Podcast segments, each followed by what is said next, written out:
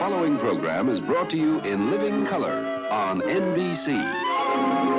Hey, where y'all at? It is a thrill. I love this show. You're telling me a big fat lie. I was hoping for funny crazy. I will get on stage on Broadway and I will reenact the rantings of Charlie Sheen one day. Think you can replace me with some other guy? Go ahead.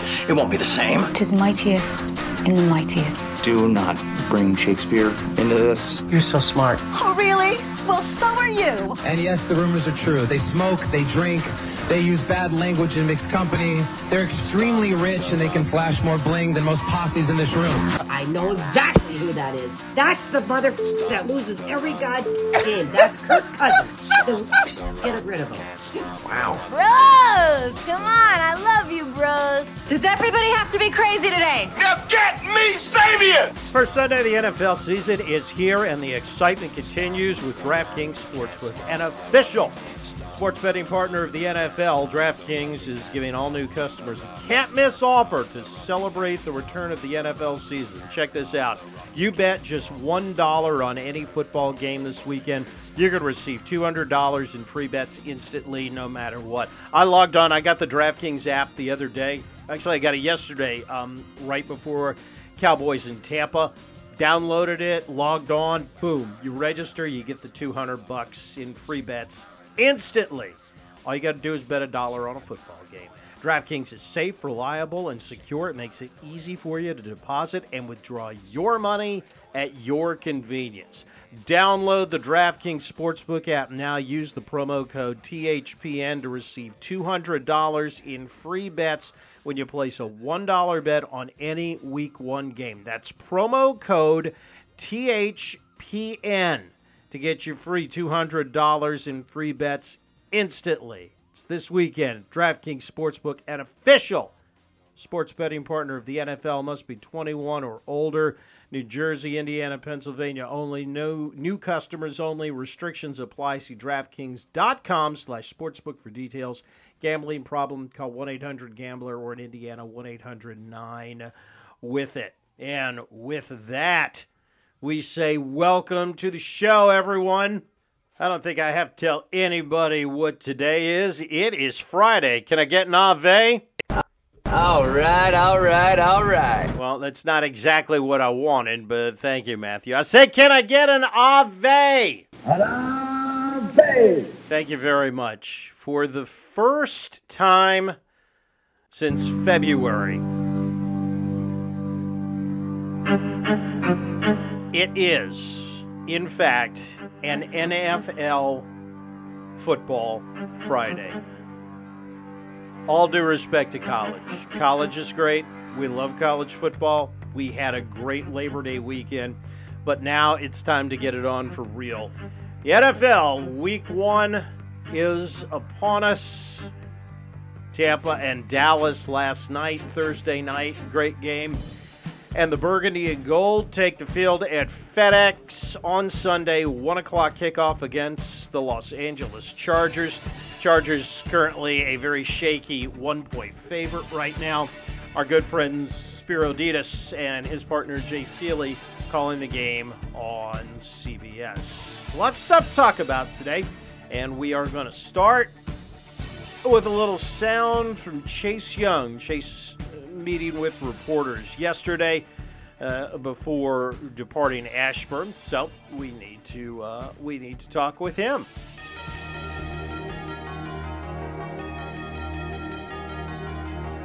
Let's start with uh, the offseason with Chase. Obviously, great rookie year. I mean, defensive player of the year, rookie defensive player of the year. Can't do much better than that, can you? But as with any profession, if you're not growing and you're not learning, you're not getting any better. So, one of the things we wanted to know from Chase this week was what did he do in the off season to make himself better? Yeah, man, I, I'm definitely starting to see it, um, and it's just coming. I would say uh, just repetition, um, just repping in practice, and um, just after every play. I mean, right now I'm definitely feeling real good about um, you know knowing what might come to me if you know the tight end is here, you know back wherever the back is. Um, so it's, it's definitely there, and uh, I, I, definitely feel myself getting a lot better at uh, you know play recognition. Right. We, we talked about that. I wonder um, how will you tell like you've made that progress? Obviously, you know the preseason Oh. games you got some, but you know what what will you see from, from yourself to say, hey, this is I did this? Um, I would say if I, you know, see a formation, um, and I kind of, you know, know it's, you know, they run three plays out of this formation, and um, you know, I make a play on it, then I'm like, okay, I recognize it was three things, um, and you know, this play they they ran this one, and I played it well, um, and you know, by knowing, you know, if you can get three plays from one formation or anything like that, it just helps you play faster. You know what I'm saying? So if you see me make a crazy fast play, I kind of knew, you know what I'm saying, what type of formation, what plays they was running out of that formation. And we can credit our friend, the great Sam Fortier, for that question right there, those two questions. We also asked Chase what he wants to see this weekend fan wise. Uh, and so you're on notice if you have tickets and you are headed to FedEx. Chase wants it to be loud. I hope it's crazy. Hope, it, hope it's a lot of fans. I hope, you know, everybody out there going crazy. Um, you know, just that football atmosphere that, uh, you know, everybody missed. To me, it, it mean a lot. Um, just know I'm from here, knowing from where we came from to now, it mean a lot. Packed out stadium, and uh, you know, you know, hopefully we can come out with the win.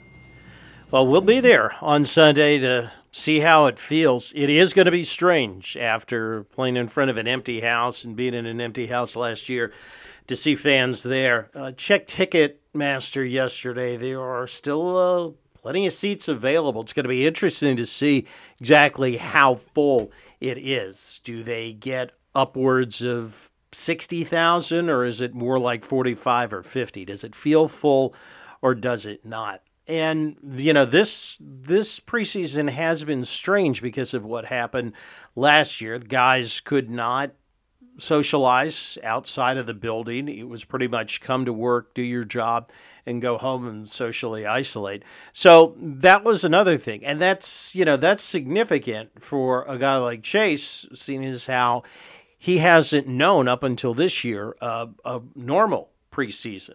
And we asked him, you know, what's that been like? What's the difference been, and how is it uh, how has it changed the way you learn how to bond with your new teammates? For me, I feel like for us as a team, it's all the same. Um, you know, it doesn't matter where we practice. We all know we practicing together. Um, you know, it's funny. We was just talking about, you know, if we wasn't here, what we would be doing. You know what I'm saying? If football was not even, you know, if it didn't exist, what would we be doing all on the team? And you know, everybody was laughing, but uh, you know, just going back to how we really, you know, just appreciate each other, and uh, you know, every time we here, we laugh and giggling, and uh, you know, every time you don't feel like, you know, working out or practicing, you can always lean on your teammate, lean on your brother, you know. Very, very, very workmanlike attitude from Jason and the rest of the defense this year. We got some breaking news. In fact, we do. Thank you very much, Wolf. Curtis Samuel put on short term IR today. Uh, today being Friday as we go to press. Now, what this means is that Curtis Samuels is not going to be available for the first three weeks of the season. He misses this Sunday's game with the Chargers. He will miss next Thursday's game at home against the Giants, and then he will miss week three up in Buffalo. He will be eligible to come back week four in Atlanta. But what really made this strange today, and probably gave this a little more life than it should have, was head coach Ron Rivera's answer when asked if surgery is perhaps on the table for Curtis Samuels. Don't even bring that up, okay? Somebody else brought that up. I don't want to start any any any rumors, any crap, okay? So this has got nothing to do with any of that, guys. It's just about giving a guy an opportunity to get a chance to rehab the way he needed to. Because unfortunately, when when you we had to put him on COVID, he missed basically two weeks. Okay, we're trying to catch up on those lost two weeks. We we pushed him a little bit last week. He's not ready, so we figured this is the best thing to do. It's got nothing to do. Do not even mention that, please. Okay, that is not a word or not a, not an option as far as we're concerned right now. So it's not even on the table. Please do, do not do not start something that's not there. Okay, uh, I know.